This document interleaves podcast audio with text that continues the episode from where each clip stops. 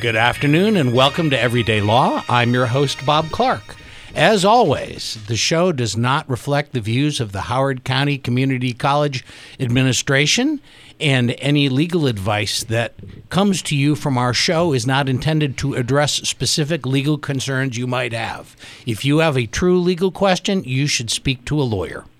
Today on the show, we have another unique set of circumstances.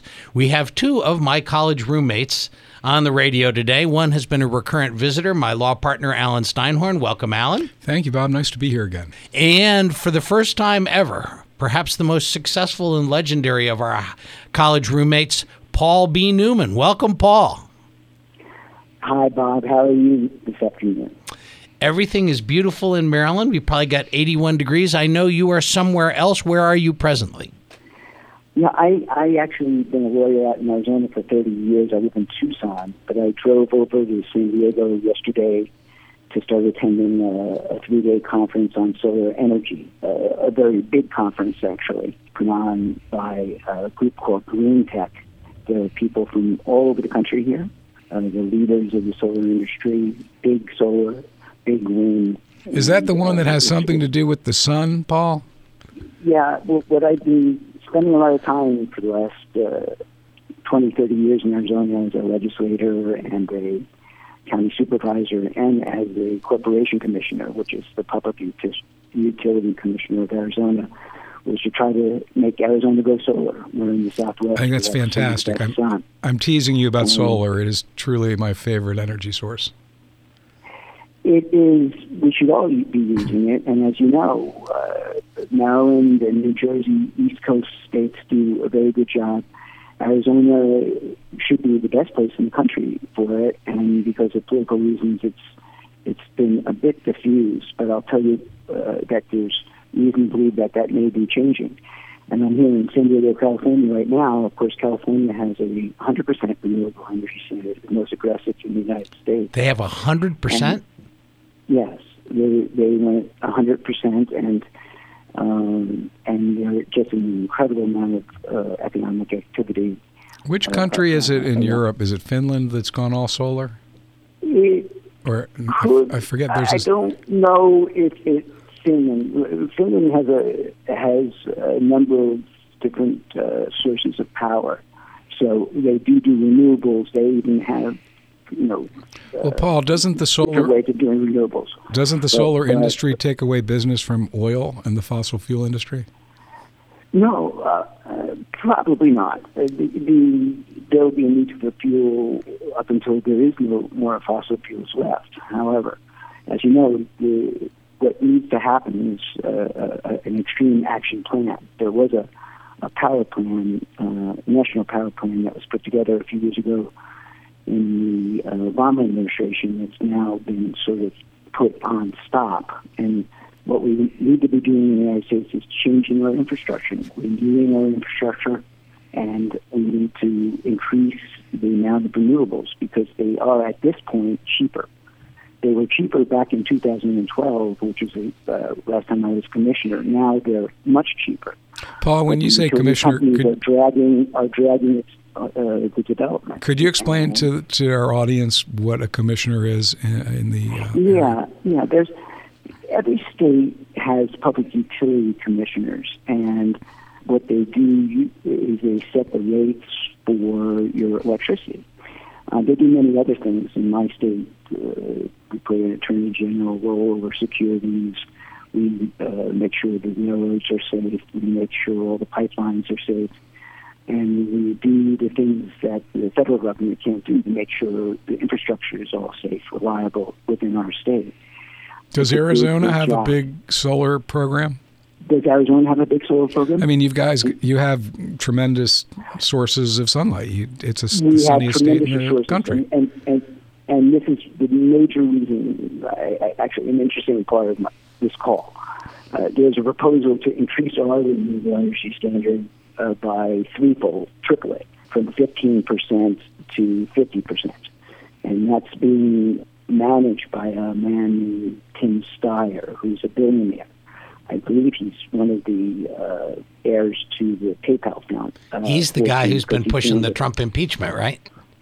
Yes, and he has been. Tom, he's been right, on, Tom Steyer. But he's, he's sort of off of that, and uh, basically he made a decision just around three weeks ago to go into Arizona to increase our renewable energy standard by to 50%, which Does is the- very reasonable uh, goal. Does the fossil fuel industry fight that? The- Not, yes, the fossil fuel, fuel industry, the utility companies, and for that reason, actually, I, uh, for the first time, I wasn't. I, I've, I'm coming out of retirement. I actually announced my candidacy for the Corporation Commission. Uh, Congratulations, and Paul. You're welcome. And and, and I'm sorry I can't vote for you over there in Arizona. Who says you can't? well, it, it, I actually had an interesting uh, last few months. I had a professor named Noam Chomsky. I don't know if you Noam Chomsky? him, but Noam Chomsky was my professor. I, I took a special course for him in the last three months, and he urged me to run again. He said I, I had too much to offer, and uh, he wanted me to run for Congress. I said, well, it might be more effective if I ran on the commission. I could I could work to uh, on this climate change issue. And he said, well, that's great. Why don't you go do it? Paul, And you his urging and the fact that the utility companies have come out hard against this 50% renewable energy initiative, I wanted to be active again, and that's what I'm doing. And I'm either going to run for the commission um, or I'm going to be supporting this initiative. I'll probably doing both and spending a lot of time doing it because it's the most important energy election in Arizona history. It's going to be one of the most important energy elections in the United States. I swear to God. So, Paul, let's go back a little bit just to focus on how you ended up where you are. An awful lot of the focus on the show is an effort to help Howard Community College students, you know, make some career choices. And you've had a fascinating career. You graduated from the University of Maryland, I think, back in 1975 or 76, correct? 76, the bicentennial year. We Okay. were carrying, I was carrying a big American flag on the mall, Bob. I remember going down to see the fireworks with you on the 4th of July. yes, exactly right. I believe I was there as well. In body, if not in spirit. I was there I want- both, I think. I wanted to tell you that I, I love the University of Maryland. I love the Terps. I love Maryland. Uh, it, it was second home to me. Uh, uh, coming, being born and raised in New Jersey, industrial part of New Jersey, Maryland was just uh, a, lovely, lovely state, and it afforded me incredible opportunities. Not only meeting both you and Alan and all our, our nucleus of friends that were still friends from 1972 on, and it's it's just incredible. Uh, I started out in student government with uh, another one of your attorney friends, Mr. Schwartz, and uh, and Bob. You were involved with uh, several of your friends in that election, and and you were in student government. And uh, I Did you go campaign for. Jimmy Carter? Excuse me. Did you campaign for Jimmy Carter? You know, I didn't campaign for Jimmy Carter, but I wrote. It's interesting enough that you asked. Um, I Well, the reason I ask is I thought you were on the trip. I went to Florida campaigning for Jimmy Carter during spring break. I thought you were with me. I didn't go on that trip. Too many I beers, Paul. Sorry a- about that. I actually helped Jimmy Carter get elected in Maryland in a sense because I passed a bill that said that, that Maryland, the House of Delegates, I had a very, very uh, good internship at the House of Delegates in my sophomore year. And Jimmy Carter's famous thing in Maryland was a thing called Jimmy, uh, zero-based budgeting, where he went in and he trimmed uh, the government smartly and cut, was able to cut taxes and do really smart things. And, and, and Maryland emulated that, and that was partly from a bill that I helped write, and I wrote a whole dissertation on Jimmy Carter's zero-based budgeting plan and how he's going to be an important influence in the election. That was written two years before he ran for president. Paul, could you tell us a little bit about your public defender career? I think that would be interesting. Yeah, yeah. I, I've always wanted to be a lawyer, and I started out being a public defender in um, San Diego after law school. What was that like? Uh, that was just incredible. I my first case out of the box was working with a team of lawyers on a capital murder case, a serial murder, seven victims. And uh, the case lasted for three years. It was uh, made, law, made DNA law in California because the prosecution had some DNA evidence, and it was one of the first cases in the country to, in which DNA was fully litigated. so it's mentioned. It's uh, D- People versus D- D- David Lucas. Many people think. Oh, I'm sorry. You know, I went on to, and then I went, uh, I moved to Arizona for political reasons, and and uh, yeah, we'll get into it a little bit later. But but uh, I went on to be a public defender in Pima County and in Cochise County on the border. And, can, uh, can I ask you a question about public defending? Yes. Um, most people, or not most people, perhaps many people, think that if you're charged with a crime, it's because you're guilty. Um, I think there was a famous politician that once said, "If you're Ed Meese, Attorney Ed General Meese said, if you're innocent States. of a crime, you don't have to worry about being charged with a crime." I was actually so offended by that comment, I bought a T-shirt that had that written on it. Um, did you find that there were people that got caught up in the criminal justice system that were innocent, that didn't belong there, and that were overwhelmed by the system? Oh, absolutely, and and, and uh, that's why I'm a lawyer. I'm sworn to uphold the Constitution, and that's what public defenders do. Um, you know, Would you uh, explain that for a moment? Because I've done some criminal defense work as well, and that's a very important point to me. And since you did it for such a long period of time, would you explain what you mean by you say you're defending the Constitution? Well, people often ask me, how could you defend people who are accused of crimes or perhaps did crimes? Everyone has constitutional rights, and, and sometimes they can be stepped on. And the role of the lawyer is to be an officer of the court, to, to point out constitutional problems in the case if you see them. Uh, it's uh, arrests are not always, always made in the proper way. Uh, there are motions to be made. You have to work very, very hard. But, but, but my specialty is public law, so uh, you know I, I care I care so much about the Constitution. It's just amazing. I'm a second generation American, Russian Jewish American, but I think fighting for the Constitution is the most important thing I ever did in my life. I continue to do that when I made laws at the state legislature, and I continue to try to do people's laws that protect at least their property rights uh, in the public utility segment. But with regard to being a public defender, it's a great uh, way to learn the system. I urge every young, uh, young person out there to to still look at law. It's it's you need to fight hard. I think I encourage everyone with scientific uh, or uh, moral leanings to get into jobs involved in renewable energy. I think that is the future. I, I think University of Maryland's a fantastic engineering program. It, it, they'll be producing a lot of these future leaders through the, our new infrastructure. So with regard to the Constitution. Uh, uh, Is it fair to say that you require that the government play by the rules? Is that what you mean when you say that you follow the Constitution? And, and, yeah. And if you're going to convict my guy, do it by the rules? Uh, they don't play by the rules. There's lots of hidden meetings. There's lots of hidden conversations. Money's been taken over by politics. And, and there are very, very few people speaking real common sense truth. In fact, common sense is being bent. That's why it's so important to to come back to the Constitution, come back to our foundations, come back to our, the separation of branches of government. Are you saying uh, we, we need to make the Constitution great again? I'm not sure if I'll use that exact phrase. It'd make a great hat, Paul. Uh, it makes me imagine a little bit of a P.T. Barnum president, but but I would say that um, you know, uh, 1789 was the year the Constitution. It's a living document. Um, I was reminded when the French president recently came to Washington with the amazing speech he gave about how much of our ideas also come from the French Revolution. And, and uh, philosophers like Rousseau, although the French president uh, mentioned uh, Voltaire, I would have mentioned Rousseau. But all these principles, all these morals are important to study and to try to figure out your own morality and how you fit in it. But to say that you shouldn't be, that uh, people accused of crime shouldn't be represented by public defenders, it's absolute necessity.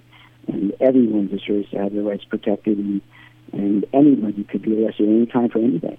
And increasingly, uh, we have less privacy and and uh, a lot of people are feeling very shaky in the economy, and um, people are stealing more. It's really kind of getting chaotic out there.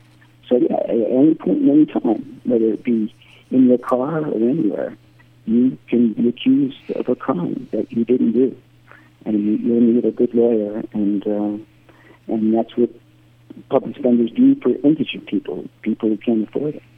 So, Paul, you alluded to sort of an interesting set of circumstances that brought about your transition from you know, being in law school in California and then being a professional in California, and you ended up yeah. in Arizona for political purposes.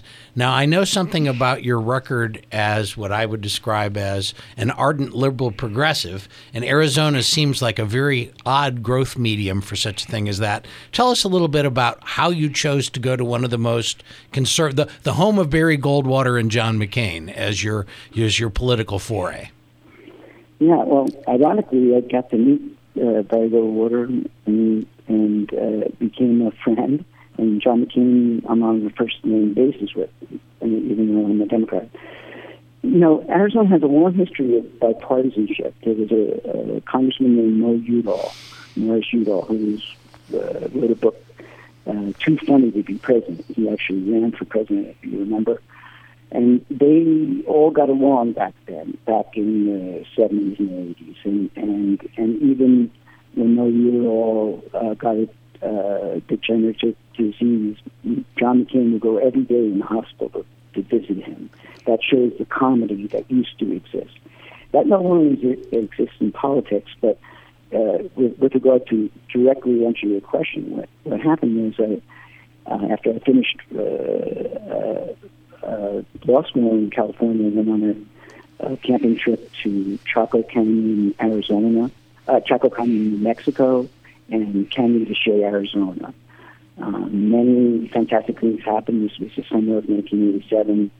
Chaco Canyon is an ancient uh, Anasazi site, thousands of years with an incredible solstice uh, that remains to this day to be the most accurate uh, solstice that couldn't even be generated with uh, without laser technology of the 1980s. People don't understand how that solstice got up there, but that's one of the reasons why I went there.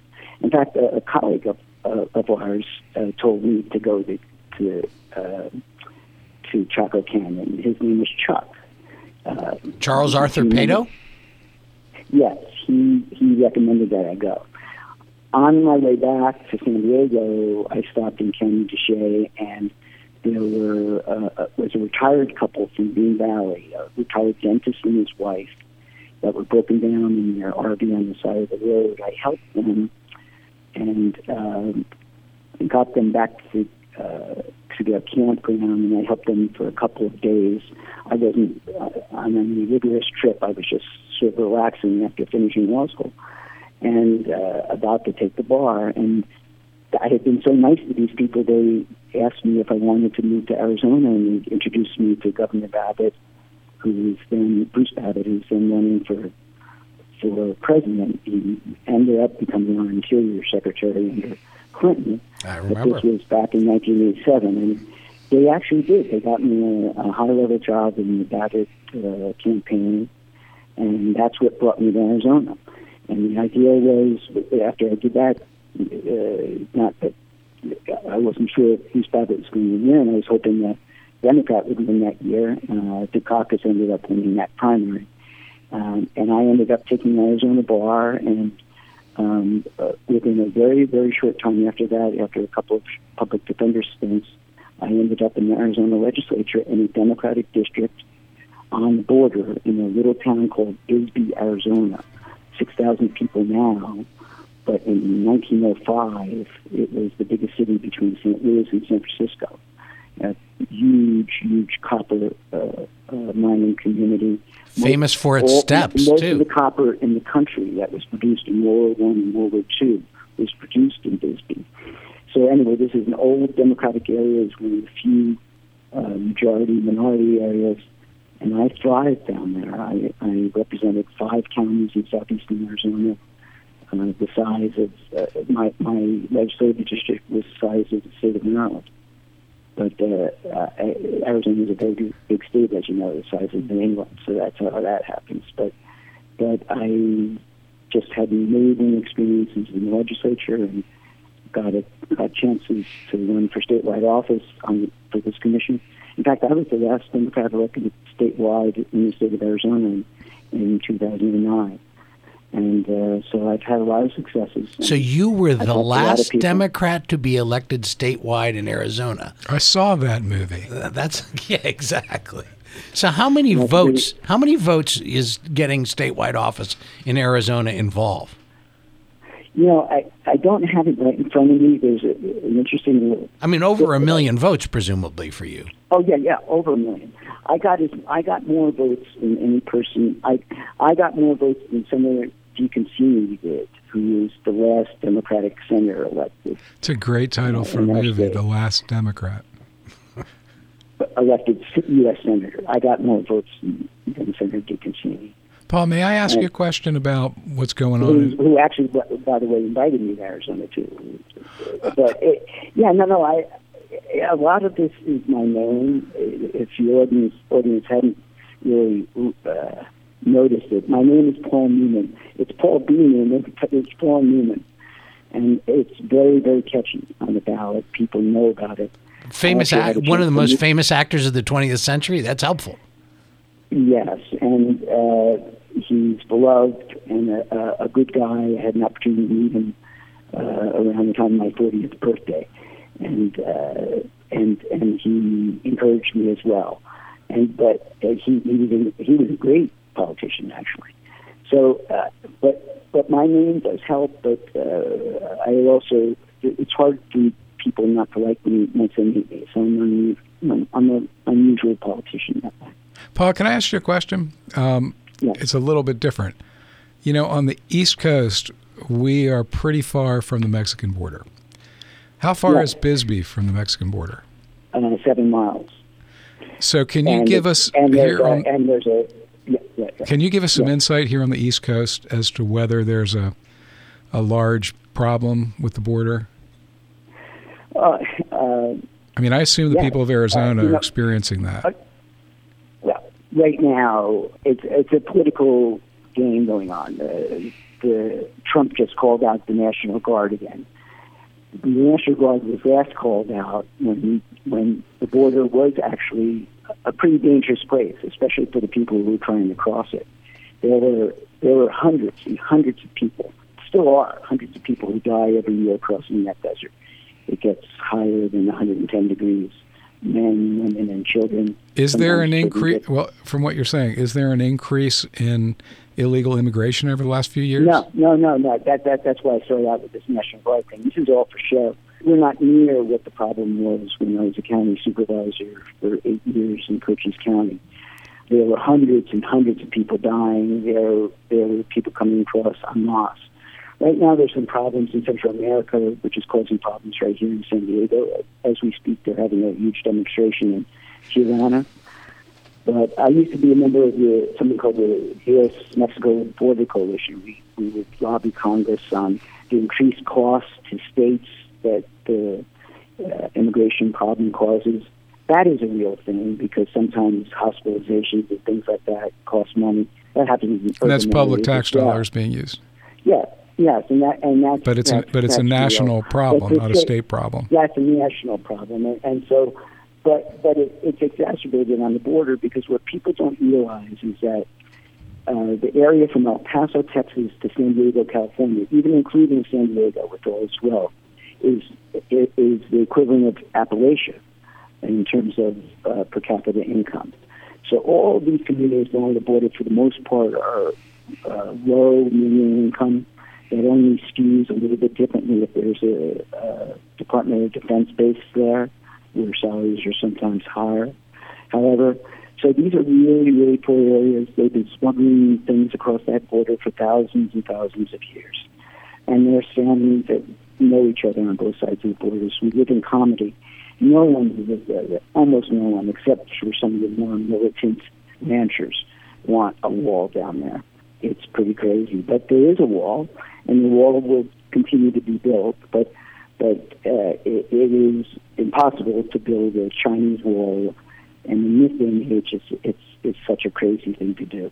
I mean, even North Vietnam, uh, uh, even not, not North Korea, even North Korea and South Korea are now actually talking about their problems. Uh, to, to think that we need to have some sort of uh, war with Mexico over this is crazy. We should be in comity with them. We should be strengthening our, our relationship with them. I, I think it's actually a racist policy. I, I think there are a lot of people who just uh, are scared of too many minorities coming into the country. This is a time of, of uh, growing nationalism. Alan, you and I talked about this a little bit. It, it reminds uh, us of the time well, well, in Europe it, when when uh, things got bad from an authoritarian standpoint. well, I mean. well, overlooked in all this is the principle that this country was founded on, which is give us your. Well, actually, that was the Statue of, Limita- uh, Statue of Liberty, which wasn't when we first formed, but it was basically a country that was open to immigrants. We needed people uh, to make the country grow. I would not be here if the United States hadn't opened its arms to my mother when she was freed from a concentration camp in World War II. I would not be here if the government didn't allow my grandfather and grandmother to immigrate from Austria around World War I. This country has always been open armed, and um, that seems to be changing. Well, in, in defense of the opposite position, I would say history would indicate that there's always groups of people who are open to immigrants, and there have always, from the founding of our country, been groups that are opposed to it. And almost invariably, the people who are opposed kind of lose out, and the people who immigrate do magnificent things for the country. And you start looking at crime rates, and the immigrants are much less likely to commit crimes. You look at long term trends in terms of the economic success of the people who come from other places. They almost invariably seem to do better and open more new businesses and that sort of thing. I, am a job creator, I'm an immigrant son. I mean, I, I most of the immigrants I know are fairly successful. Alan, I, I share the, the immigrant status with you. I'm a second generation American. I would have never thought I would have been a, a lawyer for 30 years in Arizona and be a sort of a prominent politician there. Retired now, but but but still fighting for good things. I we've had so much opportunity. You're right, and and and and I believe in that dream. Um, well, I believe in the dream of, of the dreamers. I think one of the one of the most ridiculous. Well, immigration the, is all the perspective. The dreamers. It's your perspective, and a lot of a lot of our laws changed in the 1940s when ships came from Germany. I think it was the St. Louis that was filled with 900 Jewish refugees who were trying to escape the concentration camps, and they were turned away. About 270 of them were immediately put to death in the camps when they got back to Germany. So our laws started changing a little bit when we realized what happened there, but this is a conundrum that's not going to be solved very easily. So going forward, Paul, we are going to be going off in just a minute. Why don't yes. you close the show out on an optimistic note about things? Yeah, I will. Um, I know you are an optimist. I really am. I, am going to talk about climate change. I know that's a, a depressing subject with some, but what the information we're getting at the solar summit is that solar plus this new innovation in storing the solar so uh, you can keep it for longer periods of time, will bring down the cost of power. It will also reduce fossil fuel, the need for fossil fuel. It will help clean our air. If we don't do something before 2050, big time, starting today, we are going to be in a very, very bad place. There are thousands and thousands of people working on this issue in the country. I urge all you Maryland listeners to to keep track of that. It, it, it posts as a, as a number seven issue. Pe- people can't concentrate on it because it's too big. It's almost like nuclear holocaust. How can you deal with that? But we can deal with climate change. And and uh, and I, I just thank you uh, guys for uh, calling me in today. It was a great reunion on on the line, and um, we could talk all day. I love you guys. Paul, we'll do it again. I greatly appreciate your input today. Keep pushing your progressive policies out west in conservative Arizona and do well, Paul. And don't despair. God bless you guys. Thank you, Paul. This has been Everyday Law. I'm your host, Bob Clark. Farewell.